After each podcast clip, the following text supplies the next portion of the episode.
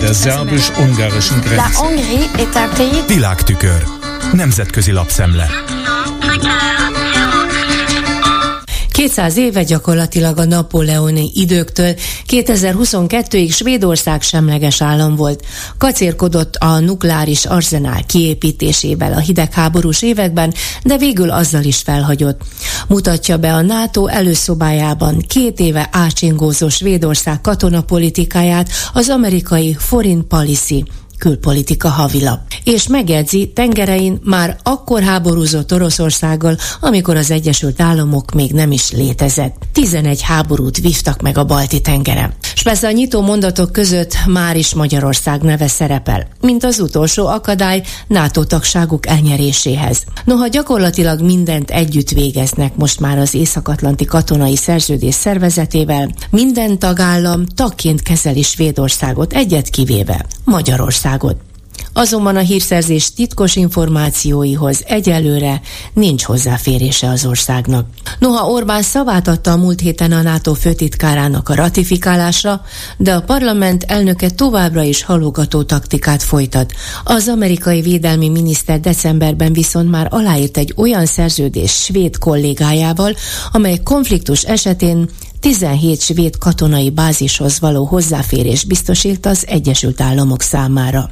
És az összefüggés sem érdektelen, hogy miután Svédország távol tudta tartani magát mindkét világháborútól, és őrizte semlegességét, az oroszok mostani háborúja a csatlakozásra készteti. Mert a tengeri fenyegetettséget épp úgy féli Svédország, mint a szárazföldit. Különösen abban a kontextusban, hogy szomszédai mind NATO tagok már.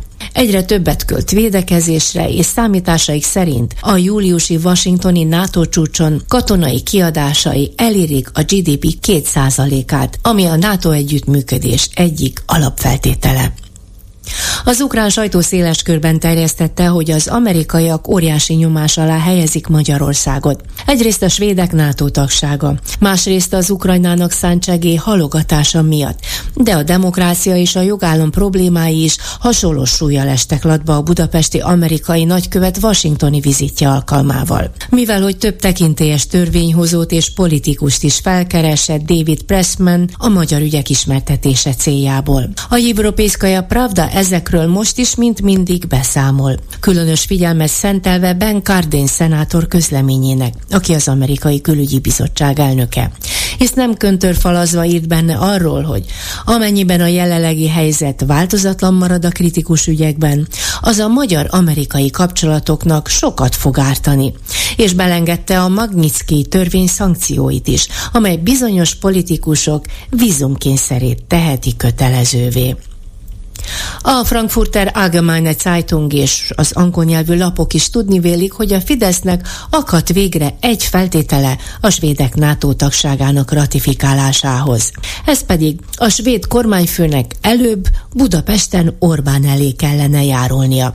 Ismerteti ezzel együtt azt is, hogy az ellenzék kezdeményezésére a szükséges aláírások összegyűjtése után Kövér László nem tehetett mást, mint hogy rendkívüli ülést hív ma össze a ratifikálás megszavazására. Viszont a kormányzó párt azonnal bejelentette, nem vesz részt az ülésen. Azt azonban a lapok még nem tudták megélni, hogy nem véletlenül vonulnak el háromnapos kormányülésre Sopron-Bánfalvára hogy még csak véletlenül se legyenek a fővárosban, a parlament közelében. Egyébként az ottani Karmelita Kolostort szentelték ki megint maguknak a legmegfelelőbb helyszínként az üléshez.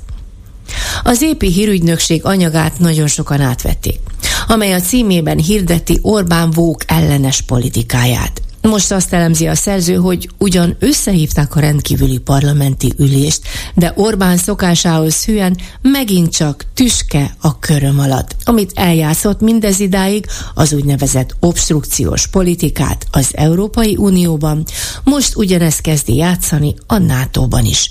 S ugyebár Donald Tusk lengyel kormányfő sem csomagolta sejen papírba mondandóját, mert így fogalmazott.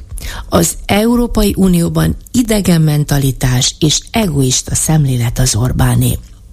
A londoni EU Today mert hogy a Brexit ellenére közelről figyeli a brit sajtó az Európai Unióban történteket, bemutatja a mi hazánk legújabb ideológiai mákonyát, mi szerint visszaszerezni Kárpátalját. Az írás toroszkait is jellemzi, legfőképp úgy, mint aki ásott halom polgármestereként nem rettem vissza a migráció ellenes és ellentmondásos rendelkezésektől sem. Megjegyzi a politikus tagja az Európa Tanács parlamenti közgyűlésének. A cikkbe beágyazták a Euronews csak nem 20 perces videóját, amelyben a pártot a szavazókon keresztül is bemutatja. Utóbbiak teljes azonosulását a szélsőjobbos mi hazánk eszmékkel. A világtükör összeállítását Csenyászki Judittól hallották. Der szerbus-ungarischen Grenze. Nemzetközi lapszemlét hallottak. Jó reggelt kívánok! Ha nem bánják, indítsuk el ezt a napot egy idézettel, Vörös Sándortól egyébként, de most nem versről lesz szó, hanem prózáról. Ezt egyébként egy másik műsorban már idéztem, de pontatlanul. Szóval kötelességről is szó van, de higgyék el, megéri. A szöveget egyébként Konok Péter tette ki a Facebookra még 2019-ben, így hangzik, részlet. A legnagyobb csapás, ami egy népet érhet, ha egyoldalú irányítással az ítélő képességét tönkreteszi. Az ilyen nép elzüllik, és mennél vásáribb kalandor nyúl érte, annál könnyebben odadobja magát. Nincs az a kívülről jövő veszedelem, végigdúlás, évezredes elnyomás, amely ezzel fölérne. Idézet vége. Nem jó kis napindító ez? Kávéhoz, hírműsorhoz.